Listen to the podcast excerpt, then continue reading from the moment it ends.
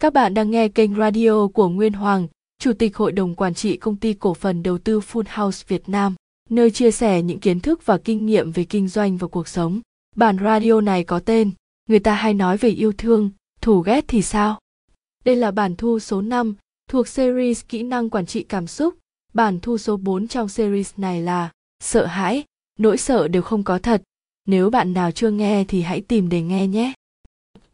Biên kịch Hoàng Sĩ Nguyên, giọng đọc Quỳnh Anh. Bản thu âm này có thời lượng chưa đến 10 phút, để đảm bảo bạn sử dụng hiệu quả khoảng thời gian quý giá này, bạn hãy tìm nơi nào yên tĩnh, có chỗ ngồi hoặc nằm thật thoải mái, không vướng víu bất cứ thứ gì.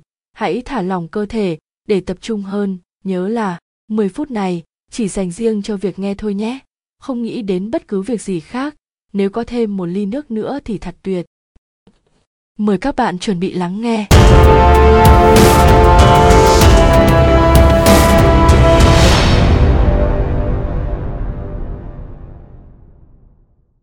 Thưa các bạn, thủ ghét, căm ghét, căm thù là những từ trái nghĩa với yêu thương. Người ta thường nói về yêu thương, không mấy khi nói về những trạng thái cảm xúc này. Thế giới của chúng ta là một thế giới tôn vinh những điều tích cực, tuy nhiên dù muốn hay không, nhưng thứ tiêu cực vẫn luôn tồn tại song song. Chúng tồn tại dường như để tất cả những thứ tích cực có giá trị. Nếu không có những thứ tiêu cực thì tích cực đâu còn giá trị gì. Joker xuất hiện để Batman được đóng vai người hùng, không có Joker, sự tồn tại của Batman là vô giá trị. Cái chết xuất hiện để sự sống được tôn vinh, giá trị sống được có nơi thể hiện. Cái ác, cái xấu xuất hiện để thể hiện giá trị của cái thiện, cái tốt. Người có ngoại hình xấu xí xuất hiện để những người đẹp trai, xinh gái có giá trị. Nếu ai cũng đẹp trai xinh gái, thì tiêu chuẩn về cái đẹp hiện tại sẽ không còn giá trị. Người nghèo xuất hiện để người giàu có giá trị. Nếu cả thế giới ai cũng sở hữu tài sản như nhau, thì sẽ chả còn ai nỗ lực làm giàu cả và xã hội vật chất sẽ không còn động lực phát triển.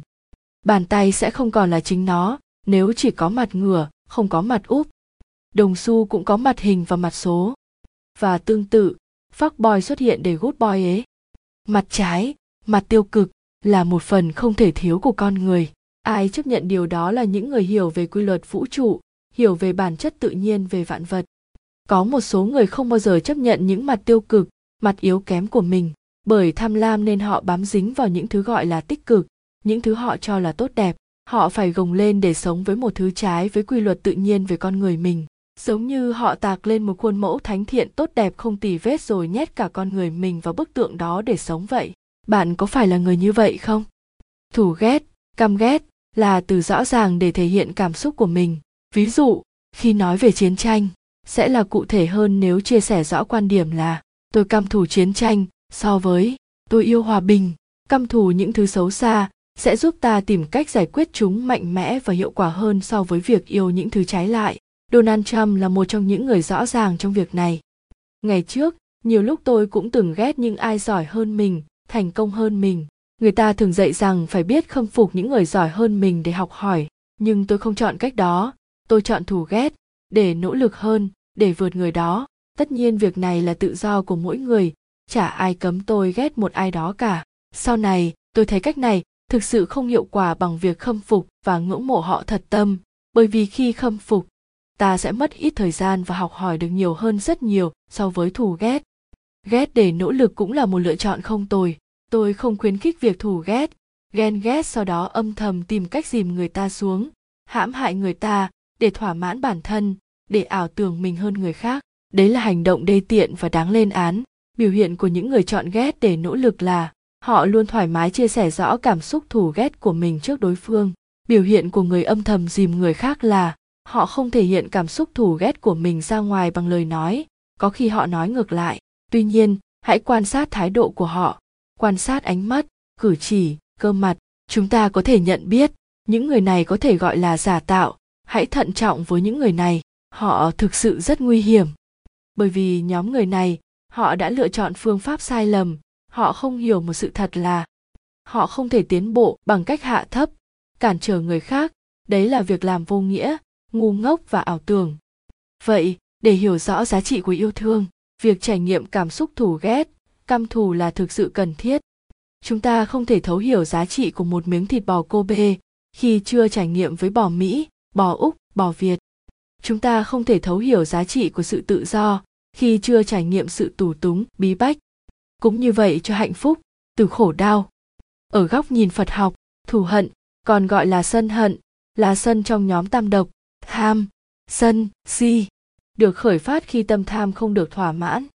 Ví dụ, có lần tôi chơi bia với nhóm bạn, tôi đánh trượt một cơ và sau đó bị bạn tôi ăn đền rất nhiều. Sau đó, cậu ta còn cười nhạo khiêu khích, chọc tức tôi.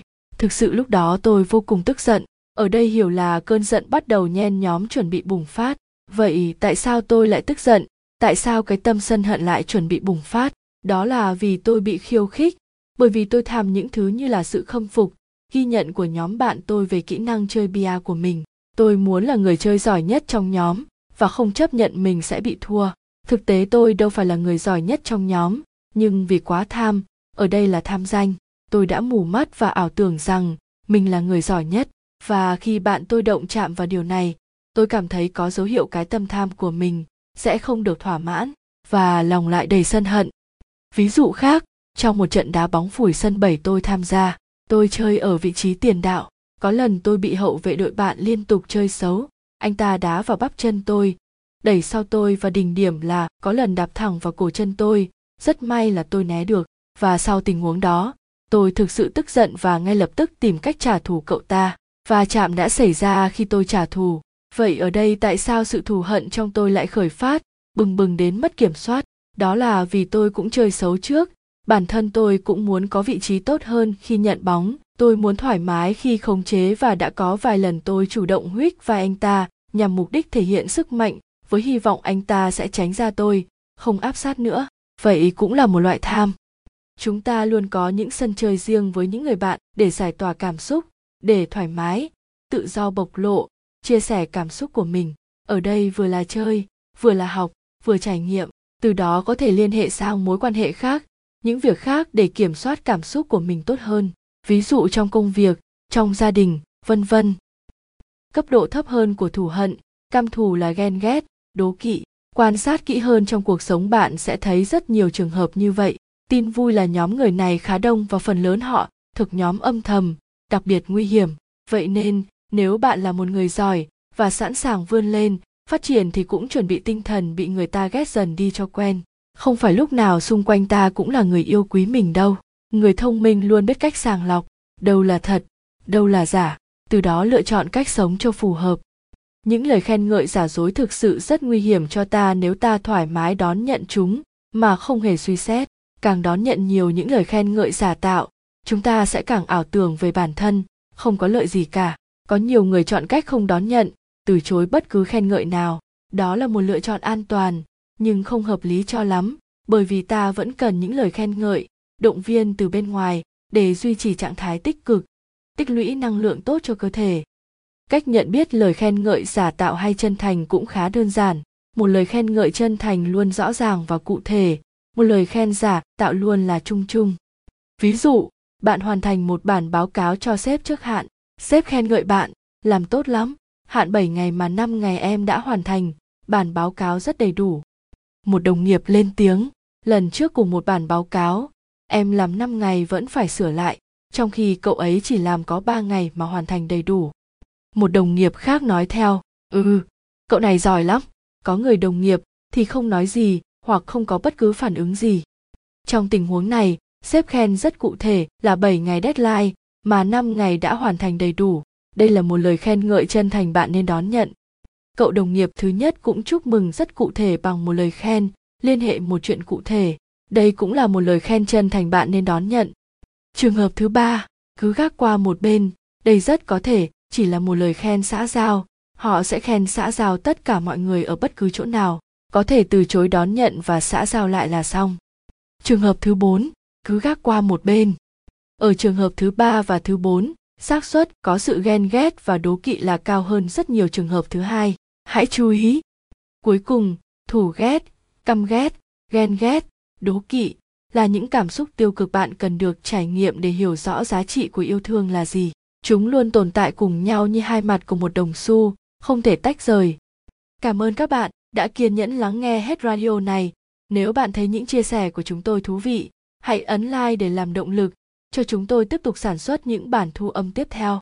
Nếu thấy có ích, hãy đăng ký và follow kênh để nhận được thông báo khi có bài mới. Nếu bạn thấy có giá trị, hãy ấn nút share lên các trang mạng xã hội của bạn để những người xung quanh bạn cùng nghe và bàn luận. Nếu cần giúp đỡ chuyên sâu về cảm xúc bản thân, bạn hãy truy cập website hoàng sĩ nguyên.com và để lại lời nhắn. Trực tiếp ông Hoàng Sĩ Nguyên sẽ giúp đỡ bạn. Hiện nay, chúng ta đang phải đối mặt với dịch bệnh Covid. Rất mong các bạn tuân thủ các quy định pháp luật về giãn cách xã hội, về thông điệp 5K của Bộ Y tế để bảo vệ bản thân và cộng đồng. Hẹn gặp lại các bạn ở những bản thu tiếp theo. Chúc bạn và những người thân yêu xung quanh luôn an lạc, bình an và hạnh phúc.